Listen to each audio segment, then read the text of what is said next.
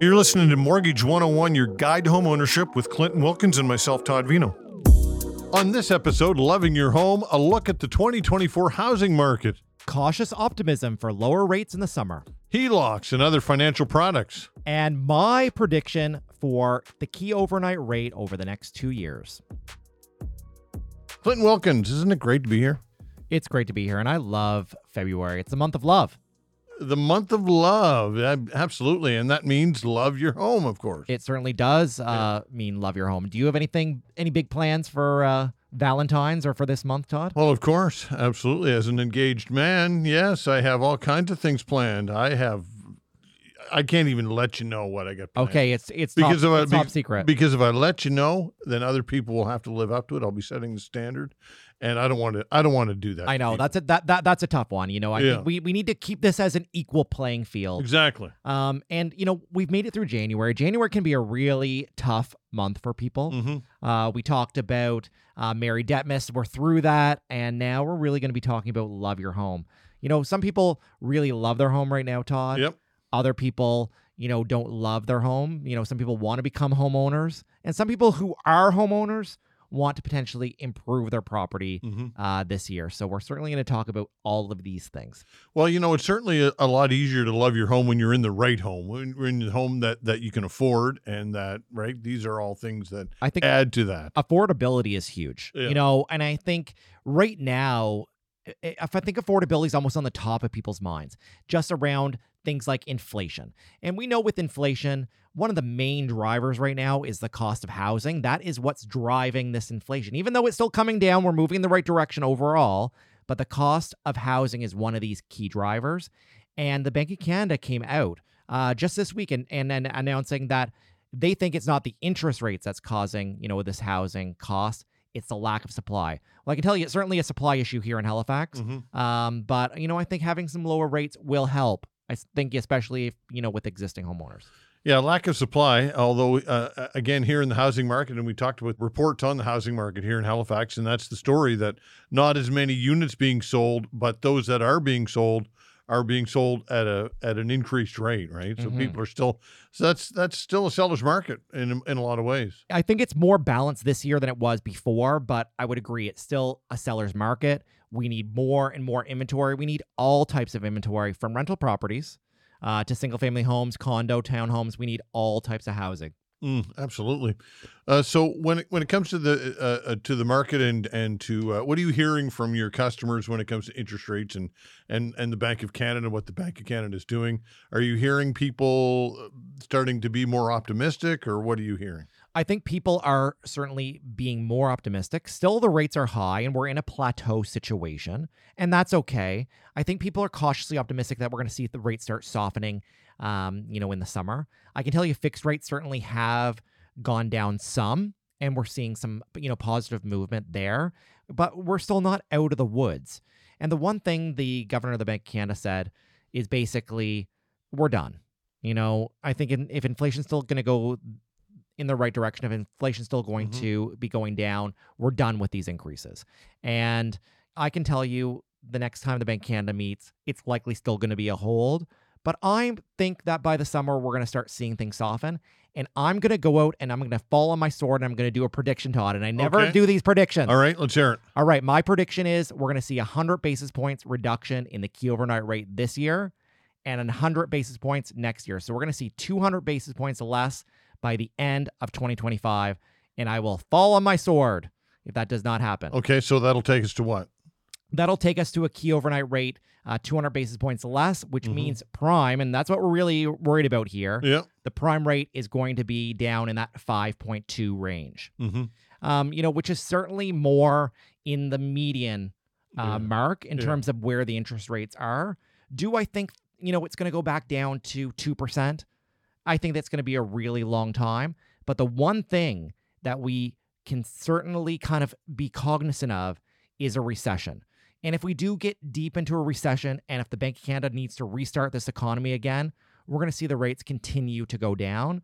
But it's a double edged sword, Todd Mm-hmm. lower rates and if they're bringing these you know uh, rates down to stimulate the economy this means we probably have had a lot of job losses Yeah. and you know the economy's not you know, moving the way Yeah. that it was. Well, we've kind of we we've kind of avo- avoided that uh, recession. Really, it's it's been really pre- uh, predicted that we were going to be dealing with the product with, with a recession, but we've not fallen victim to that yet. But some s- still feel obviously that that could happen in this in this fiscal year. Yeah, and I think that the amount of jobs that are still being added doesn't necessarily mean that we're in a recession.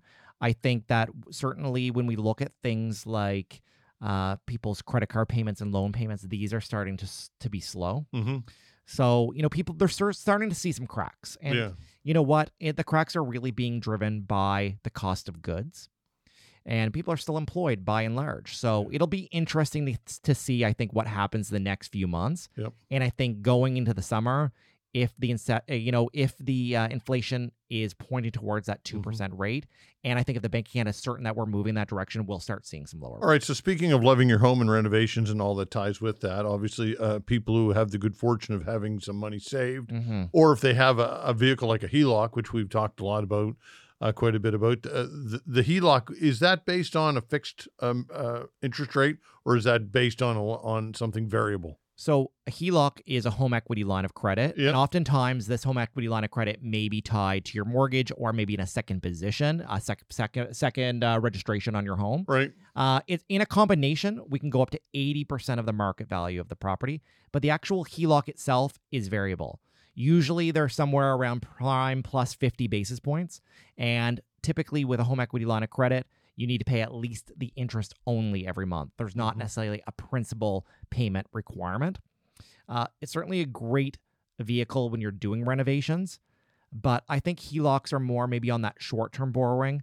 For the long run, and if you're once you have those renovations done, it often makes sense to flip that home equity line of credit into a mortgage. So then you're in an amortized charge. You know, it's a lot easier to stay honest when you have to make a mortgage payment every month. Right. So if people don't have a HELOC set up, or perhaps their savings aren't what they will, and they'd like to improve their home, a refinance, uh, remortgage, all these times are great opportunities. Yeah, do that. refinance makes a lot of sense. Yeah. I can tell you a lot of people that are up for renewal are choosing to do a refinance versus just a straight renewal, even if they don't need the money right now, Todd. Mhm. They're doing it because it's a lot easier to get access to credit when you don't need it. It's so much more challenging to get access to credit, you know, uh, when you're in a pinch. For example, if you started your renovations, you've run out of money, and then you suddenly need to, you know, uh, get access to some funds. If you need to do an appraisal of your property, lenders don't like lending on a property that's partially complete. Mhm. So sometimes in these scenarios, if we're going to be doing a refinance for someone, we'll do it before they start the renovation and or when the renovations are complete. We never want to do it when you're in the middle of doing your work. Do you recommend to people, uh, when possible, to have something like a HELOC in, in place if that's something? And again, it depends obviously on on the client. Everybody's different. The popularity of HELOCs and these combination products of mortgage and HELOC have have changed over time. I can tell you 20 years ago, HELOCs were a hot hot topic. Then, you know, not so much. I can tell you right now they're certainly becoming more popular specifically for these people that bought their homes like 5 years ago Mhm. because a lot of these people have a lot of equity in their property, but they don't necessarily need access to the funds right now. So what they're doing is they're doing the HELOC for when and if they need to access that credit. And then once they've done their work, oftentimes they're then rolling that HELOC back into a mortgage. So I always say HELOCs are great as a security blanket, but it's not always the best vehicle for long term borrowing. And the problem is that sometimes these HELOCs can be used as a forever plan. We see these people. Mhm. They advance the HELOCs, they make their interest only payments, and they never, never pay down the principal because you're not forced to. You know, some people are really great at saving, some people are really good at paying down their, their debt, but by and large, it's tough unless you really are forced to pay it down. Okay, if somebody uh, if somebody is midterm and Mhm. on on a fixed term, then refinance is probably not a good option at that It point, right? depends. You know, I always say it depends. What is going to be the cost to break your mortgage? What is your current rate? What will the new rate look like? What's your benefit? Mhm. And, you know, I think everybody's situation is different. I can tell you a lot of people that are in a fixed rate are holding on to that fixed rate because the rates are obviously mm-hmm. higher now than they were before. Yeah. If you've liked what you've heard and you want to learn more, feel free to visit us online at teamclinton.ca.